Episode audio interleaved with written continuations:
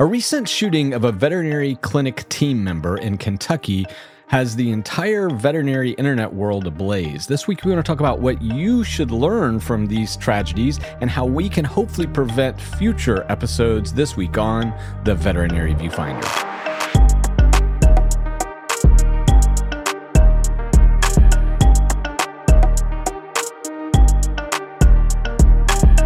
Welcome back to the Veterinary Viewfinder, the podcast that tackles the toughest topics in veterinary medicine. And a tough topic that we have discussed, unfortunately, too many times over the last six and a half years here on the Veterinary Viewfinder is workplace violence. I personally have encountered it. I've been the victim of gun violence in my own clinics over the years. And this week, we want to talk about what happened in Kentucky and what lessons we can learn. But before we start that discussion, as always, I'm one of your co hosts, Dr. Ernie Ward. And I'm registered veterinary technician Beckie Mossor. And Beckie, uh, thanks again. Uh, you're traveling the last couple of weeks. You're joining us from a hotel in Texas, but we just felt like we needed to have this conversation sooner than later. And Beckie, maybe just for the viewfinders that aren't up to speed on what happened at the Shively Veterinary Clinic in Kentucky, maybe just give them a brief little background.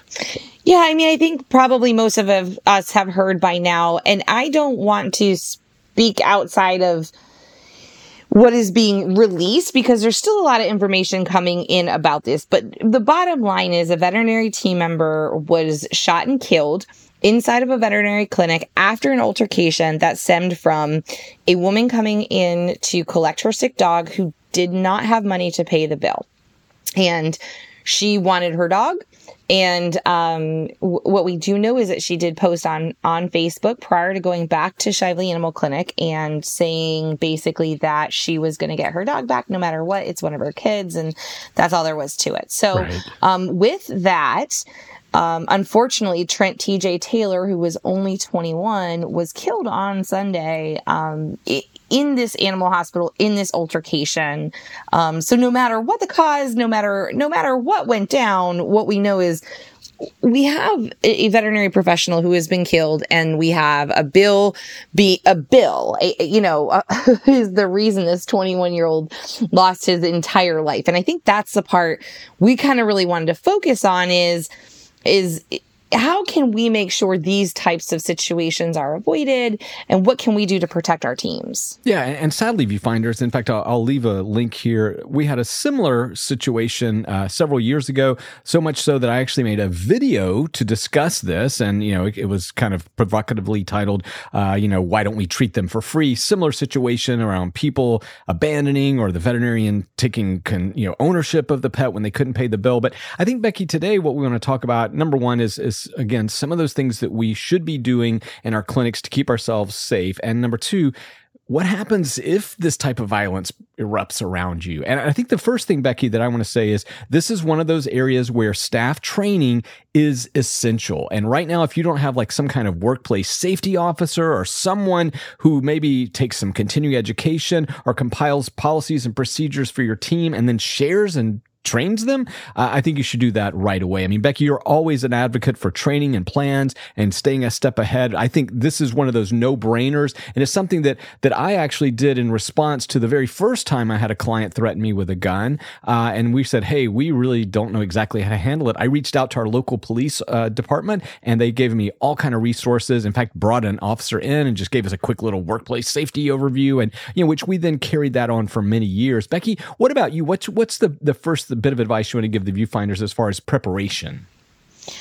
I think the first thing when I think about preparation is conversations with your team. First and foremost, finding out, not even finding out, I think communicating with your team, just in general, it's it's the number one concern to me. So whether that is a safety checklist, whether that's a safety rundown in meetings, whether that's a daily briefing, whether that's all of the above, um, I, the idea that somebody could come into a clinic and have only been there on their first day or their first couple days and not know where emergency panic buttons are, any type of, you know, say a fire extinguisher, which makes a great right, self defense right. item when needed, those types of things. And and what the overall clinic plan is in cases of emergency. Uh, and that's whether it's a fire, an earthquake, or a robbery. Um, because that's the time I think we're the most vulnerable without really knowing what goes on within the clinic. Right. And I think one of those those important procedures and policies is okay, what to do if you feel threatened, right? Because I mean, I, I, hate to say this, Beckie, but you know, I, I, think that's the world we live in today, where there's a good chance if you're a veterinary professional listening to this podcast, you're going to encounter some type of violence at some point in your career. And as I mentioned at the outset, you know, I've had this happen a couple of times. In fact, it was, it was interesting. You know, every time when people talk about you know gun violence and so forth, I I guess I've so compartmentalized that and pushed it away, Beckie. And my wife always has to remind me, well, actually. you know you were a victim you know people pulling guns and threatening to kill you is, is one of those issues fortunately it was i've never been shot. But you know Beckie i think it's a conversation like you said that we need to have beforehand. I mean and i don't think it's a bad conversation or a negative conversation. I think today it's a real conversation. It's never been more real. I mean it, it is it, and i want to say this and it's hard, the, the thing is is that there are now a lot of traumatized people and it's so often that we're doing things too late and we talk about that all the time um, but it is very real right now. Since covid i think everyone ha- can agree we have just seen this huge influx of people acting out in all kinds of different ways. And right. we've we've talked around this conversation quite a bit. We've not really dove into it. Um, you know but i am seeing more and more code of conduct pretty much everywhere i go and there is less tolerance, more enforcement happening all around the country in all kinds of places because of people's quote unquote bad behavior and this this sudden inability to tolerate each other. And, and i'm sure sociologically there's a lot that drives this um, but it just seems like we are are really moving into a low tolerance high action right, um, right. society where people are really again at this incredibly low tolerance to where things are just I just feel like they're escalating so much so more so so much often. And I feel I feel like it used to be violence was the rarity. Right. you know I mean I know when I was in emergency clinics we have received lots of threats. We've had things thrown in the emergency lobby like people trashing it and, and being scary right, Tra- right. being angry and, and having big feelings. Um but what we're seeing now are people actually acting on it. We are just seeing physical assaults, and in this case, a, a shooting death. And, um, I think again, it's it's getting to a, a boiling point where we have to take it very seriously and start talking about thinking about what we can do as a as a profession and then even just within our own circles to make sure our staff and ourselves are, are protected and and prepared. Because what we know about all types of emergency you know when i lecture about all kinds of behaviors i go back to stop drop and roll. Most people have not been lit on fire almost every person can tell you if they were they're right. going to stop drop and roll. And and they didn't have to get caught on fire to know that rule. We were children of the 80s where everything was flammable and we right. needed to know. Right, so it's like i need us to all have a stop drop and roll for emergency situations not a retroactive um okay let's let's debrief and figure out how we can avoid that again Right. And, and, again, viewfinders, this is one of those areas where I think preparation goes a long, long, long way. And I can't, I mean, it's not maybe not going to avoid this tragedy in Kentucky. I, I can't say that because this seems almost premeditated in many aspects. And again, we don't know all the particulars. There's the investigation. I think they've just wrapped it up, and I think charges are forthcoming as we record this. But you know, Beckie, again, it's like you said, it's the stop, drop, and roll. What do you do? And, and I will say this: this is one of those areas also where I kind of think that you know, people posting client codes of conducts, that's not going to solve this either. You know, I mean, the, the people that are actually going to pay attention and adhere to that are not the people that are going to cause violence in your workplace. So, you know, I, I, I kind of think that's, that's great and everything, but I don't really think it solves any problems. What I do think will solve a problem is saying, what should you do? How should you respond if you feel threatened physically in an exam room or in a lobby or something like that. You know, Beckie, I think those are the real tangible benefits of preparation, not, you know, telling clients, okay, thou shalt not cuss at me. you know, I just don't yeah. think that's really going to necessarily solve or even de escalate something like this.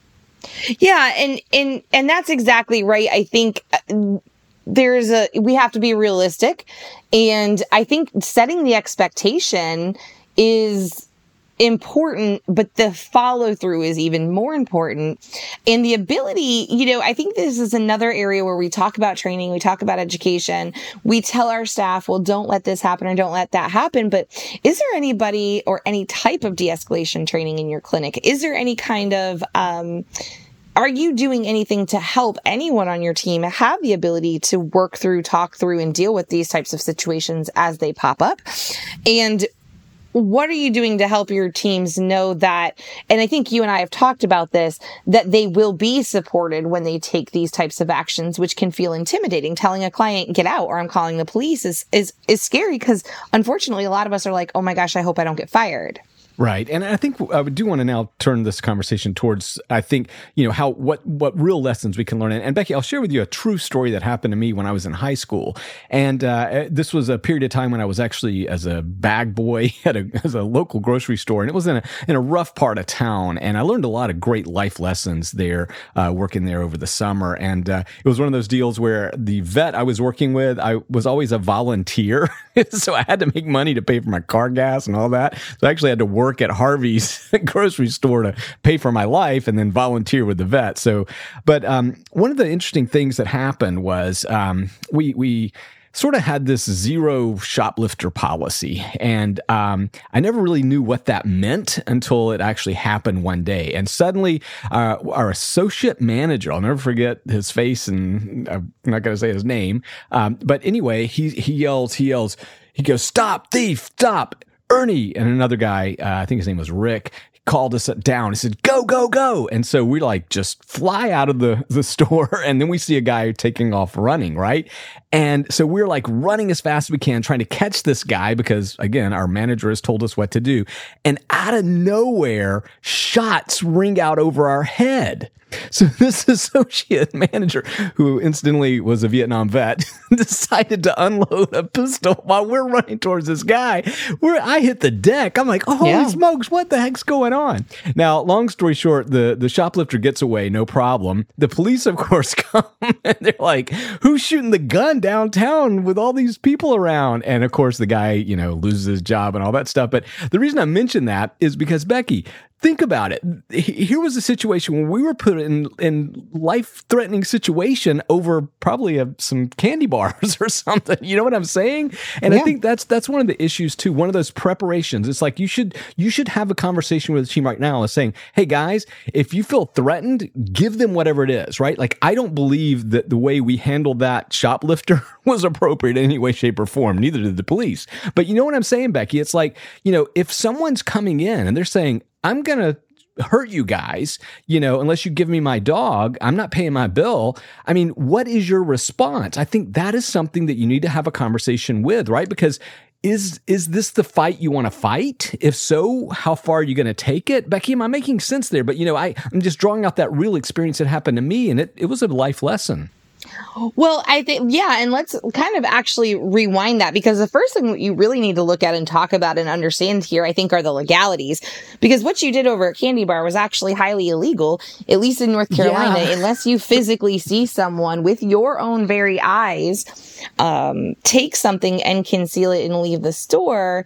You know, um, you really don't have a right to stop them no, and, and certainly not to chase them down was, and yeah, then let alone to get shot at. And so, right. um, point being is that there's laws here that say right. what are your legal rights.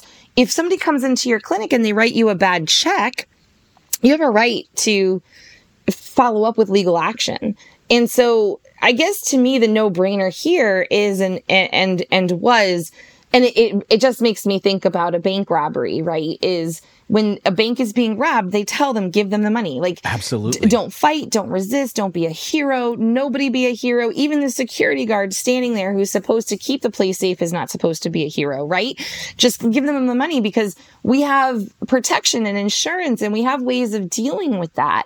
Um, your life is not worth however much money they're going to get out of a bank drawer. And so to me, in this situation, I'm thinking this is these these employees were protecting their business. They were possibly protecting the pet. I don't know the circumstances of health with the pet. I don't know if it was healthy enough to go home or if they were trying to explain that it wasn't healthy enough to go home. Like I literally don't know anything to that effect in in, in what it was, but what I know is the employees were doing what they thought were right and they thought was right and be there an argument uh, ensued because she didn't want to pay and she wanted her dog back and i think this is an important specific topic and conversation because there is a difference between I think about shifts at an emergency hospital where they come in, they've been triaged, we tell them what it costs to treat and they don't have that money and treatment has not started. In this case it sounds like she left the animal, he's been treated and she's going back without the intention to pay and the ability to pay. And now the dog is out of her possession and the employees are between her and her dog. And this seems to me to be the most volatile dangerous situation is the dog is not in her possession and now she needs to get to it. Now again, I could be wrong. The dog could have already been handed over. I, I like I don't know, but this is what I'm speculating and this is where the real danger comes into me. So I understand we do things like take deposits and part, partial payment, you know, and we do those things to protect our bill. But realistically, do when we have clients who who are in this state where they don't have the money and they're upset and angry, I mean, getting them out of the building is the most important thing, right? Not getting right. shot, giving them their, all of that is really important. But proactively, what could we have done possibly? And secondary, at what point within this code of conduct do we draw the line, right? And I think this is the part where people have a really hard time. And I think understanding your legal rights um, from this from a, a law perspective, and then from being a sued perspective, I think this is an area where people really need to tap into their resources. I don't think you and I have the answers for what keeps everybody safe in different states right, and for right. each different clinic. We know panic buttons, we know keeping doors locked, all of those things. But uh, I really want to underline that there are some, there are legal aspects to this in the very first place. We might not even have the right to legally hold that animal without payment right, as it right. is. Absolutely. And and and that is something that even if you don't get shot might get your just get your company in big trouble when you think you're doing the right thing. So I think first and foremost, it's important to know in your state and your jurisdictions what your legal rights are and are not and how you should legally be handling these situations because in some cases it's property, in some cases it's possessions, it's it's and I think this is a really important aspect that we don't even think about. We just start going and making up rules on our own and could get ourselves in a lot of trouble. Yeah, well, and, yeah, and, and even tragic. Uh, you know, one of the things too, Beckie, that we used to. This was part of our training, and, and, it's it's pretty simple, guys. I think everybody here would relate and agree. But I think this is a conversation that needs to be clearly shared and articulated and, and bought in by your staff. And that is, there is nothing in our clinics that is worth your safety. Nothing, yeah. right? I mean, come in. You know, if, they, if they're threatening us, take it all. Take the X-ray machine. I don't care, right? Yeah. ultrasound. We got two of them, right? I mean, so that my point is that I think that we all can relate to how it applies to money or even drugs or equipment or stuff like that, right? But I think that we really don't give thought to what about their own pet, right? So the person comes in demanding, "Give me all your opioids," right? You're like, "Hey, take them, man. Just don't shoot anybody," right? I think everybody agrees with that. But what if the person comes in and says, "I'm taking my dog. I'm not paying for him. Give him to him right now." I think that's where we're like, "Wait, how do we handle this?" Right, Beckie? I mean, I think that's really that that's the that's the part of the conversation that we haven't had probably as a profession that we really should. Well, I think that's the uniqueness of this situation, yeah, right? Right, right. Is this is sort of what brought it to light, at least for me. Um, it, it, and it is the uniqueness of the, the, the separation of the pet and parent and and um the re- response and reaction and give me my dog back. You have my dog and, or my pet of any kind. And then violence ensues. And that's, that you're right is something I don't think we really have been thinking of. I know we've, we've talked a lot about if they can't pay to, and get treatment, but when that animal is separated, and then of course I worry about the media sensation that plants the seeds of ideas. So people I'm worried now we'll read this and say, oh, I, I, never thought of that. Go ahead and let them treat them. And then I'll just get violent and get my dog back. And I think that's the really scary part of this is it, it, it is planting a seed on both sides. Um, it's making me think about and worry about something I haven't before, and I worry that it will um, create a path that other people see as an option that maybe they haven't considered. And it's why I think you and I feel it's so important to to talk to our listeners about this, so that they have considered the situation from all angles. What do you do if they have the pet, and you're what do you do if you have the pet, if the hospital has the pet, because I think we've all seen various situations where even um, people have a pet and we become concerned about what will happen with that pet when the person leaves. Um, okay, fine, I'll just take him out to a field and shoot him right, because right. I can't treat him. Um, a pyometra, we know we can't have surgery. They're going to just take her home and hope she does better. Um, you know, we have these conversations. Do we call animal control for a wellness check or not? How do we handle that? And so I think we really need to start breaking down client safety threats and concerns into various scenarios and think about how we would handle them and and and what our staff's action steps should be so that they confidently know how to move through them and then the last kind of part of that is practicing it. Um, for, and this makes me just absolutely sick, but for the same reason that our, our students have active shooter drills, we should have the opportunity to practice emergencies in our clinic. And I don't think I see enough of that, um, to where when emergencies do happen, we're trying to panic and figure out what we're going to do because we have clients in the room. We have right. animals under anesthesia. And I mean, scary as it is, I think to myself, what would I do if I was in an exam room and I heard shooting coming from a lobby? Um, I don't know that my actions would be safe. I have to say that. I don't know that I would probably take the steps the active shooter experts would want me to. Right. But if you had thought about it and maybe had some training, you know, that gets you somewhere that you aren't right now, right? Because being unprepared is wholly different than having some preparation. And so I'm always a believer in, hey, at least you got something, right? I mean, something is better than nothing.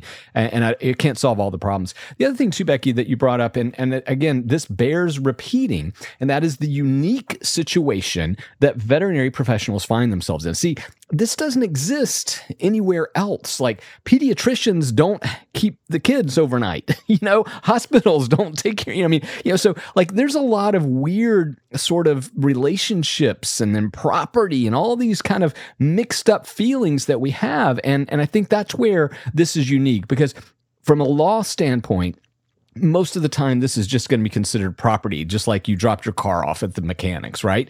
But from a human perspective this is like your child that you dropped off at a hospital. And, and again just sort of imagine these scenarios if this were a child in a hospital and people were saying nope we're not giving your kid back till you pay your, your bill. You right. Know? i mean you can imagine the violence that would result right Beckie? And so i think that society number one, is going to have to address and say, how are we going to deal with this, right? Because should there be different charges? Like in this case, for example, should this be treated in a different level other than, well, this is just property that somebody was trying to reclaim, you know, it's a property dispute, right? With the result in somebody's death.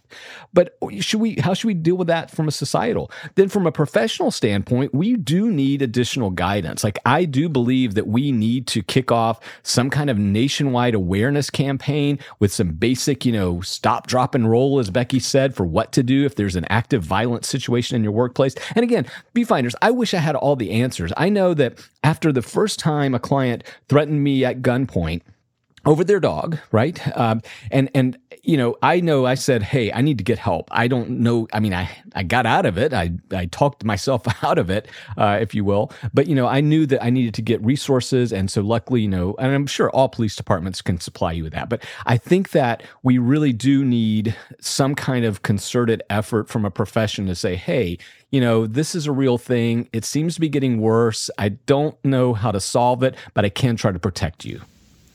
A hundred percent, yes. And you know, to to your point, I was thinking like I think if I was in an exam room without any training and I heard a commotion and I heard a gunshot, I, I think my automatic reaction would be to see what was happening. Right, right. And to unfortunately, I am the pe- per- type of person who moves kind of toward t- danger. But then I think about what I know about active shooters in terms of exit, hide, and fight and I immediately think to myself, so we lock the doors, we barricade the doors, we stay hidden in the exam rooms, if, or we try to get out the backside. Like, then I start running through all of the scenarios from what I know about active shooter training. And I think you're exactly right. When we, um, consider running these scenarios and and I used to tell my teams and students you know we would practice CPR we would practice trauma we would practice crashing because anytime you're in the middle of a normal day and something goes wonky right. we want to be able to do it seamlessly right. and i think we need to start considering this as and and and this is very umbrella overreaching because i think there are a lot of types of emergencies we don't practice talk about, really think about, and have a plan for.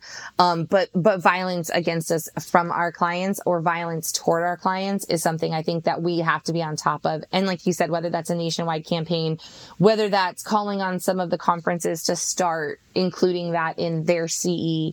Um, whether that's something AVMA can tap resources for, I don't know, but I think it's something that needs to start being unfortunately a trend because obviously one life is too many. Yeah. And hopefully somebody's listening today that will help us and we'll be willing to do whatever with our powers that be uh, to try to get this thing going. Uh, again, our thoughts and prayers, and it's just so sad to think of the tragedy of the loss of Trent TJ Taylor in the Shively Animal Clinic. Um, you know, again, Beckie, I hate that we're having this conversation. It seems like, you know, we've had this conversation over, you know, suicides and self-harm and depression and burnout. And, and now this is just another in many tragedies. And so again, viewfinders, um, please let's try to stay safe, but more importantly, let's try to do things to prevent it in the future. We'd love to know what you think about this topic. We'd love to know if you have any ideas on how we can, as a profession, collectively move towards solutions. Uh, if you do, please, Beckie, tell them where they can share it.